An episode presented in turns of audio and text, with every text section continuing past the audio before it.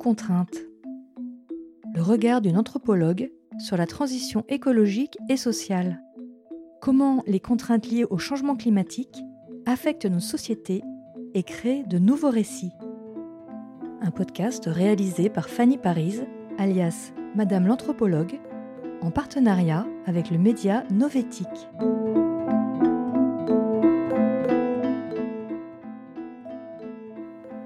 Bonjour à tous et bienvenue dans cet épisode de notre podcast Sous contrainte. Aujourd'hui, nous allons nous intéresser à quelque chose qui n'existe pas encore mais qui soulève de nombreuses questions. Doit-on payer pour émettre du CO2 Nous aborderons ce sujet en trois parties distinctes. Tout d'abord, nous nous intéresserons au Green Deal. Ensuite, nous aborderons la notion d'empreinte anthropologique. Et enfin, nous tenterons d'explorer de nouvelles voies sur ce sujet. Alors, sans plus attendre, plongeons dans le vif du sujet.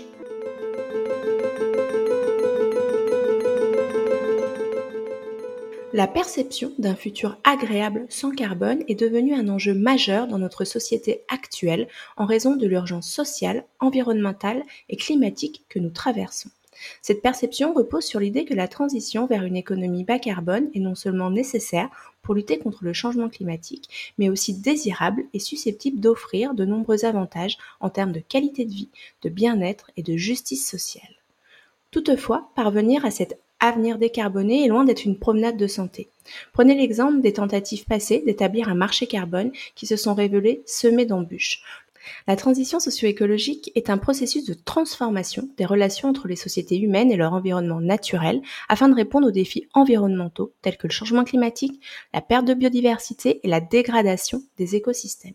D'un point de vue anthropologique, la transition socio-écologique peut être expliquée en termes de changements culturels et sociaux qui se produisent à mesure que les sociétés s'adaptent à un environnement en mutation. Il s'agit de comprendre comment les idées, les croyances et les valeurs culturelles influencent les relations entre les sociétés humaines et leur environnement naturel, ainsi que les façons dont ces idées changent en fonction des milieux sociaux, des aires géographiques ou encore au fil du temps. Notre mode de vie a été rendu possible par la révolution industrielle de la fin du XVIIIe siècle au milieu du XIXe siècle en Europe et en Amérique du Nord. Elle est souvent associée au début de l'Anthropocène en raison de l'impact considérable que cette période a eu sur la planète et sur l'environnement.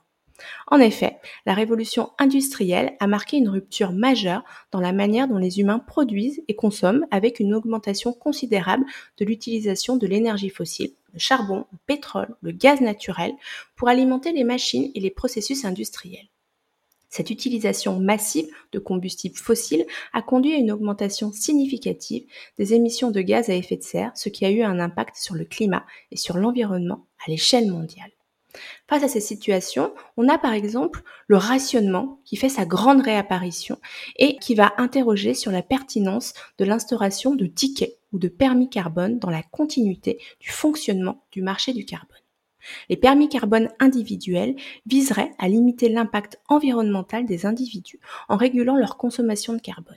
Il consisterait à attribuer à chaque individu un quota annuel d'émissions de carbone qui serait mesuré en fonction de leur consommation d'énergie, carburant, de nourriture, de produits manufacturés, etc.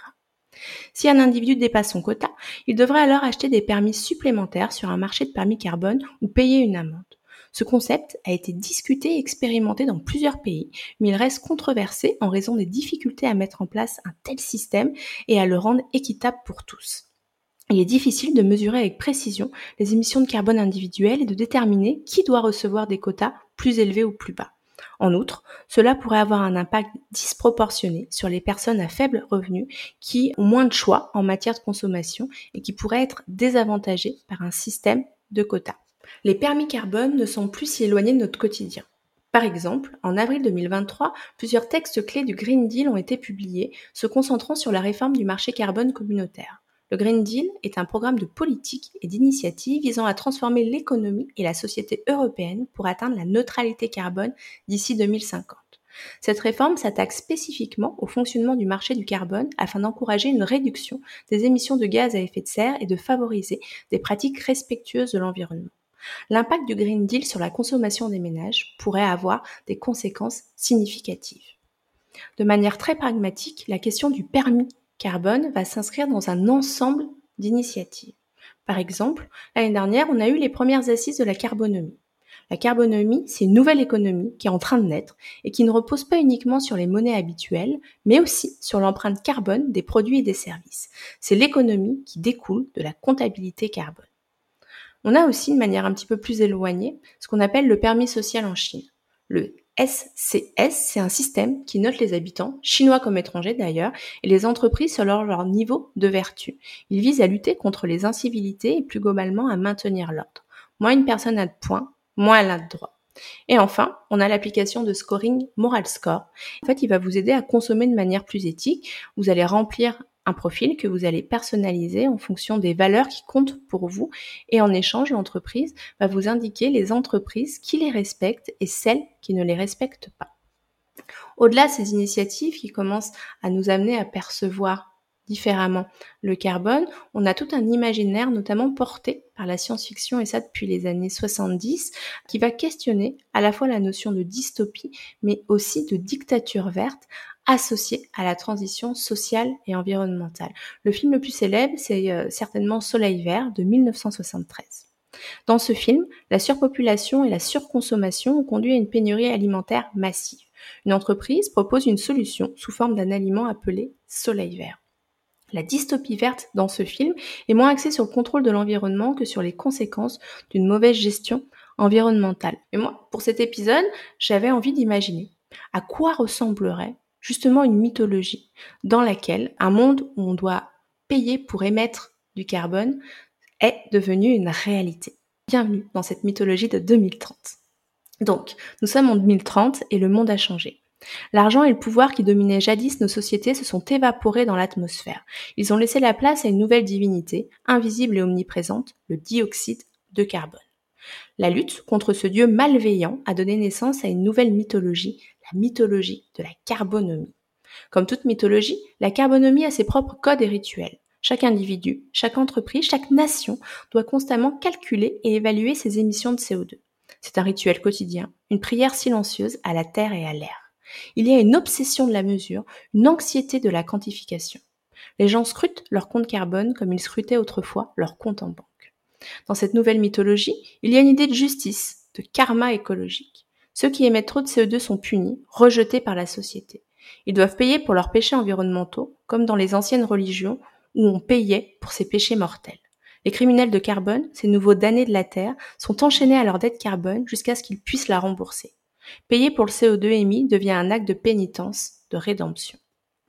Le Green Deal européen est devenu la nouvelle Bible, la constitution écologique du monde. Il prône l'égalité devant la mesure du dioxyde de carbone. Les frontières sont abolies pour les vents et les nuages, et avec elles disparaissent les différences entre les nations. Tous sont égaux devant le CO2, tous sont frères dans la lutte contre le changement climatique. C'est une mythologie qui célèbre la vertu écologique. Les vertueux, ceux qui ont su maintenir l'équilibre de la Terre, sont honorés et récompensés. Les pêcheurs, ceux qui ont émis trop de CO2, sont condamnés à la solitude et à l'exil. Il y a une nouvelle hiérarchie sociale basée sur la vertu écologique et non plus sur la richesse ou le pouvoir. Cette mythologie est une réponse à l'urgence climatique, un moyen de sensibiliser, de mobiliser les masses.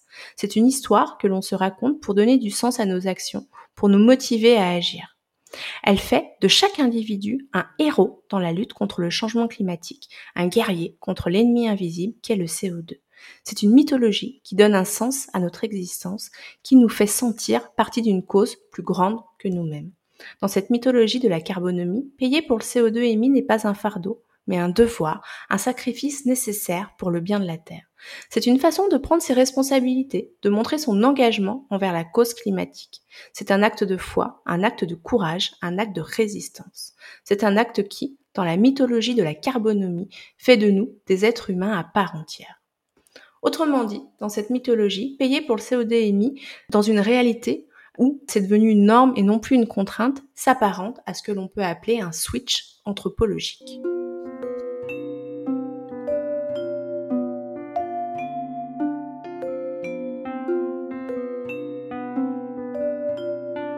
D'un point de vue anthropologique, la question qui se pose alors est la suivante. Est-ce que payer pour émettre du carbone ne serait pas simplement une manière de retarder l'inévitable, à savoir un changement de paradigme plus profond de notre société? La perception de ce qui est acceptable ou de ce qui ne l'est pas dans la consommation évolue en fonction des époques et des cultures. Il y a quelques dizaines d'années, porter un manteau de fourrure était perçu comme un signe de richesse. Aujourd'hui, une pièce de fourrure renvoie davantage à un imaginaire de souffrance et de barbarie envers l'animal. Il en va de même avec la consommation de viande dans certains milieux sociaux. Manger de la viande rouge ne renvoie plus à la réussite sociale, mais à une pratique écologiquement très énergivore et peu compatible avec le respect de la condition animale. Mais attention, porter un t-shirt d'une marque d'ultra fast fashion ou brandir fièrement un iPhone ne fait pas de nous quelqu'un de beaucoup plus respectable que celui qui s'exhibe en manteau de fourrure avec un bout d'entrecôte dans la bouche. Car avec ces pratiques, nous cautionnons la souffrance des autres, et cela malgré les beaux discours consuméristes que le capitalisme responsable nous aide à nous construire. Plus précisément, les pratiques humaines sont influencées par les normes et les valeurs culturelles qui évoluent en fonction des défis et des contextes auxquels les sociétés doivent faire face. L'anticipation des risques associés à une pratique particulière peut être comprise comme un mécanisme d'adaptation qui vise à protéger les individus, les communautés et l'environnement. Par exemple, la prise en compte de l'empreinte carbone dans les processus de production et distribution joue un rôle crucial dans l'adaptation aux risques environnementaux. Cela illustre également la promotion de la durabilité et de la responsabilité environnementale au sein de nos sociétés. La mesure de l'empreinte carbone conduit de plus en plus d'entreprises, par exemple, à optimiser leur processus de production, à adopter des énergies renouvelables, à mettre en place un approvisionnement plus responsable et même parfois à valoriser l'éco-conception ou le local. Mais cette unité de mesure est trop limitée. Pour ma part, je préfère parler d'empreinte anthropologique, une notion beaucoup plus large que celle de l'empreinte carbone et qui permet d'aborder une variété d'impacts environnementaux et sociaux résultant des activités humaines. Contrairement à l'époque pré-capitaliste, où les échanges et les activités économiques étaient principalement locaux et axés sur les besoins de base des communautés, la mondialisation et le capitalisme ont permis l'expansion rapide des marchés et des réseaux commerciaux internationaux. La croissance économique et la globalisation ont accru la production et la consommation, souvent en dépend de l'environnement. Cette négligence des impacts écologiques exerce une pression sur la planète. De plus, la spécialisation régionale, l'expansion des réseaux et de transport, l'intensification des échanges internationaux ont dégradé la qualité de vie des communautés locales, notamment en raison de délocalisation, d'accaparement de terres et de pollution délocalisée. Par ailleurs, la mondialisation et l'expansion des réseaux de distribution ont influencé les systèmes culturels locaux, entraînant une uniformisation culturelle. Cette homogénéisation menace les traditions et les valeurs locales ainsi que les savoirs traditionnels, réduisant la résilience des communautés. L'utilisation accrue des langues dominantes engendre également une perte de langue et de traditions locales. Pour un occidental, la prise en considération non plus uniquement de l'empreinte carbone, mais de l'empreinte anthropologique dans l'évaluation de l'impact de la production et de la distribution des biens et des services de consommation de sa vie quotidienne devient un enjeu majeur. Car, même s'il n'est jamais agréable de regarder la réalité telle qu'elle est plutôt que comme nous aimerions qu'elle soit, il devient urgent de re-questionner les limites de notre humanité au prisme de ce que nous ne pouvons ou ne devons plus accepter à travers nos choix de consommation. Pour illustrer nos propos, prenons deux exemples. Tout d'abord, la civilisation occidentale se repaît du labeur des autres. L'opulence de notre quotidien est construite sur les ruines de leur souffrance.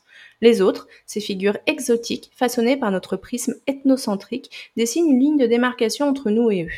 Il devient commode, alors, d'ignorer leurs conditions de vie indignes, d'oublier que nos vêtements à la mode sont le produit de leur souffrance.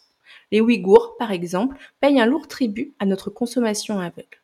Cette ethnie, sujette à l'oppression du gouvernement chinois, se voit contrainte à la servitude industrielle pour répondre à l'appétit insatiable de l'Ouest pour les produits bon marché, loin des yeux, loin du cœur, comme on dit, notre déni alimente un cycle perpétuel d'exploitation.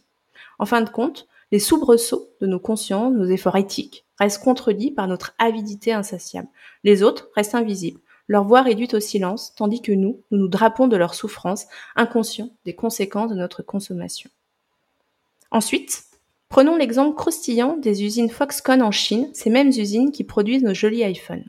Au menu, Horaires de dingue, salaire de misère, conditions de vie à chier et les multinationales qui ferment les yeux, ravis de voir leurs profits grimper.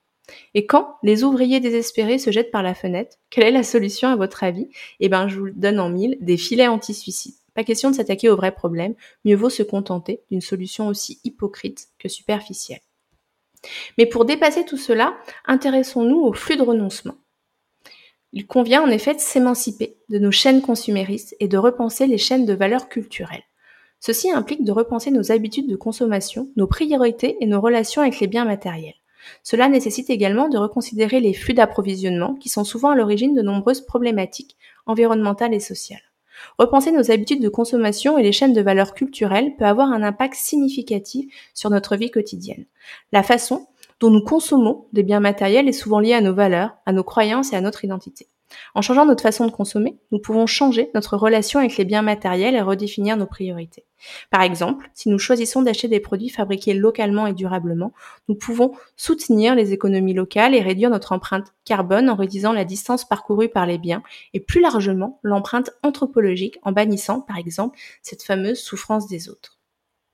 Les flux de renoncement liés aux marchandises importées font alors référence au processus par lequel une personne décide de renoncer à certains biens ou services en raison de leur empreinte anthropologique négative.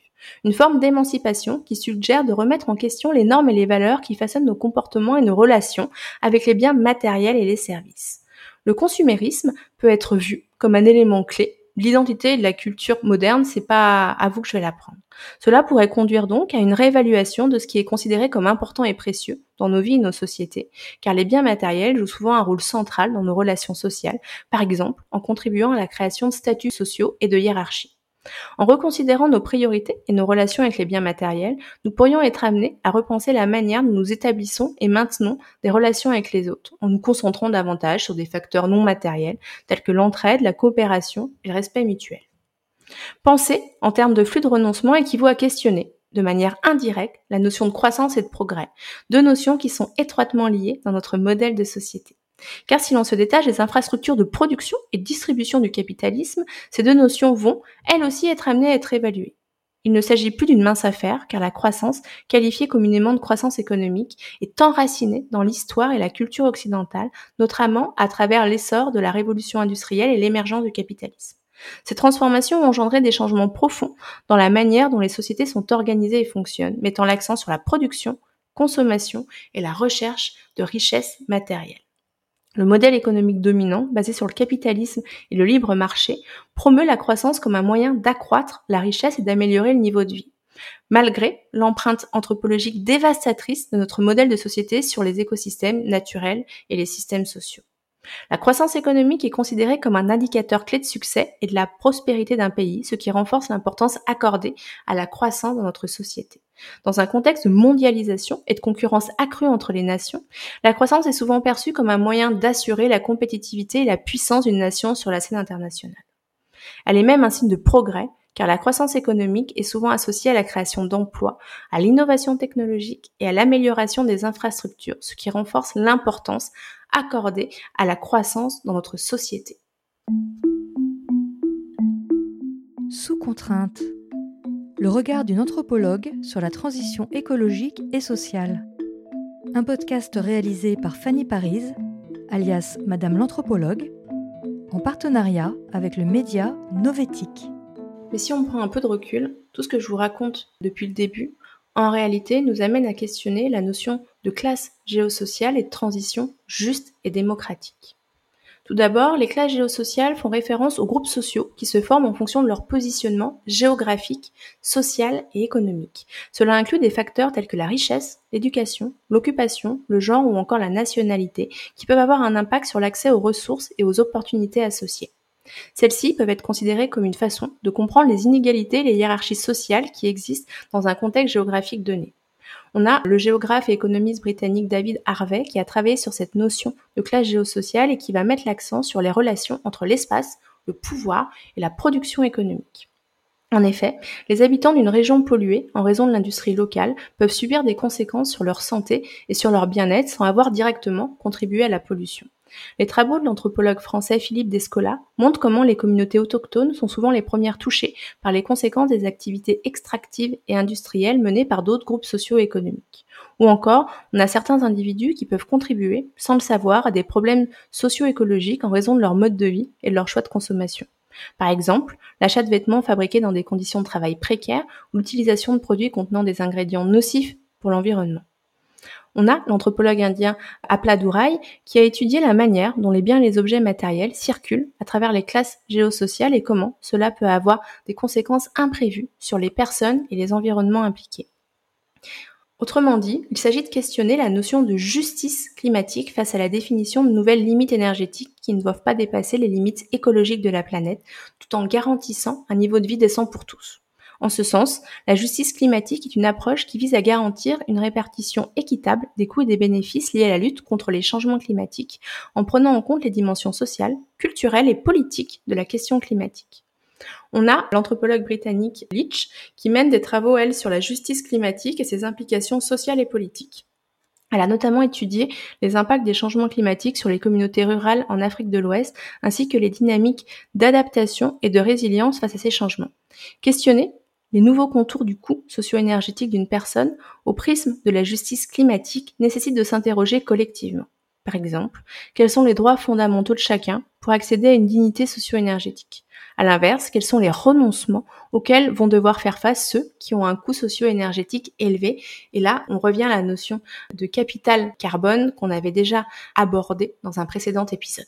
Ceci étant dit, amorcer des débuts de changement peut se faire de deux manières, soit en changeant les valeurs et les pratiques, soit en pratiquant ce qu'on appelle l'innovation par retrait.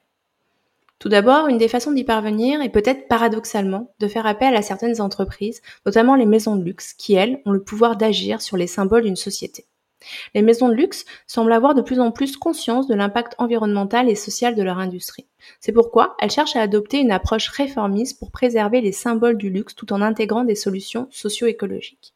Cette approche réformiste consiste à intégrer des pratiques durables et éthiques au sein de leur modèle d'affaires existant, sans pour autant bouleverser les codes et symboles traditionnels du luxe.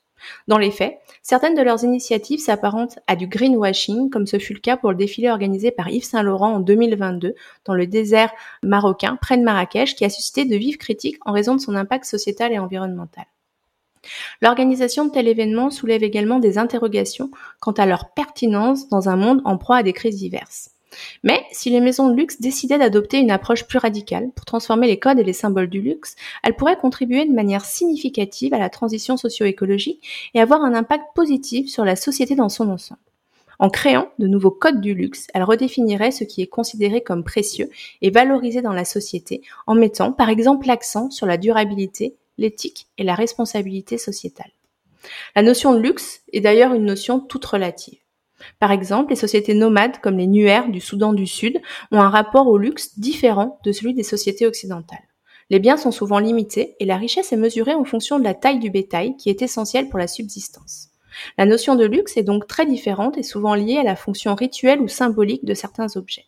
Par exemple, les nuaires vont avoir des cloches en laiton qui vont être des objets de prestige et qui vont être utilisés lors des cérémonies religieuses et sociales pour marquer la différence sociale entre les clans. Dans certaines sociétés, comme les Trobriandais, en Papouasie-Nouvelle-Guinée, la richesse est mesurée en fonction du prestige et des relations sociales plutôt que par la possession de biens matériels. Par exemple, les échanges de cadeaux lors des cérémonies de mariage sont un moyen pour les participants de renforcer leurs liens sociaux et leur position sociale. Les cadeaux peuvent être des coquillages, des bananes ou des porcs, mais leur valeur est surtout symbolique et dépend de leur relation entre les personnes. Dans d'autres sociétés, comme chez les Hopi aux États-Unis, la richesse est mesurée en fonction de la participation à des activités rituelles ou communautaires. Les individus qui contribuent le plus aux activités de la communauté et aux cérémonies religieuses sont considérés comme les plus riches et les plus prestigieux. Dans cette société, les biens matériels ne sont pas considérés comme des symboles de richesse, mais plutôt comme des outils pour accomplir les tâches nécessaires à leur survie. La notion de luxe est donc très différente de celle des sociétés occidentales et la richesse est mesurée selon des critères différents. Les biens matériels ne sont pas nécessairement considérés comme des symboles de richesse ou de prestige, mais plutôt comme des outils pour la subsistance, pour les activités rituelles. En instaurant un nouveau mode de perception de la réalité par la redéfinition des frontières entre le sacré et le profane, il est possible d'influencer la façon dont les individus appréhendent leurs besoins et interagissent avec le système capitaliste. Cette nouvelle compréhension du sacré et du profane pourrait favoriser une prise de conscience des besoins fondamentaux et des valeurs humaines, ainsi qu'une émancipation face au capitalisme. En adoptant cette nouvelle perspective du sacré et du profane, les individus pourraient être incités à remettre en cause les piliers du capitalisme tels que l'obsession de la croissance, la compétition et l'exploitation des ressources. Cette remise en question pourrait alors les conduire à explorer et soutenir des modèles économiques alternatifs tels que l'innovation par retrait. L'innovation par retrait, c'est quoi? Eh ben, c'est une conception révolutionnaire qui indique que l'innovation n'est pas toujours associée à l'addition de nouvelles fonctionnalités, mais peut également résulter de l'élimination d'éléments inutiles ou redondants. Elle s'oppose à la vision traditionnelle du progrès, souvent liée à la création et à l'expansion. En adoptant cette démarche, les entreprises, les organisations et les individus cherchent à identifier et à supprimer les composantes superflues d'un produit, d'un service ou d'un système, le remplaçant par des solutions plus simples et plus efficaces. Cela peut mener à des solutions plus durables et plus accessibles avec une empreinte anthropologique réduite, tout en améliorant la qualité de vie et en diminuant la complexité et les coûts. Cette approche peut être utilisée dans divers domaines tels que la conception de produits, l'architecture, la technologie, l'économie ou l'écologie. En ce qui concerne les individus, l'innovation par retrait suggère que le progrès personnel peut découler de la simplification ou de la réduction de certaines habitudes et possessions. Les individus peuvent réexaminer leur routine quotidienne, éliminant les activités superflues et stressantes pour se concentrer sur ce qui est bénéfique pour leur bien-être. Ils peuvent ainsi rechercher à limiter leur utilisation des technologies numériques, se recentrant sur leurs relations humaines, leur santé mentale et même leur bien-être émotionnel. Enfin, au niveau sociétal, l'innovation par retrait peut être envisagée à travers l'évolution des conceptions du pur et de l'impur.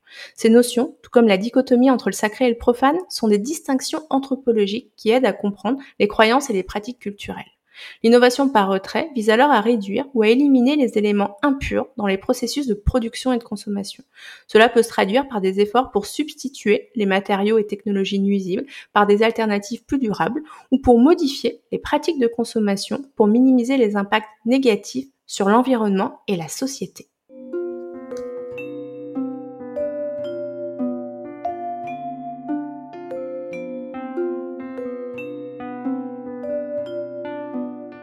Voilà, c'est tout pour cet épisode de notre podcast Sous contrainte. Nous avons exploré les questionnements éthiques et écologiques associés au prix de l'émission du CO2 comme garant d'une continuité de nos modes de vie occidentaux.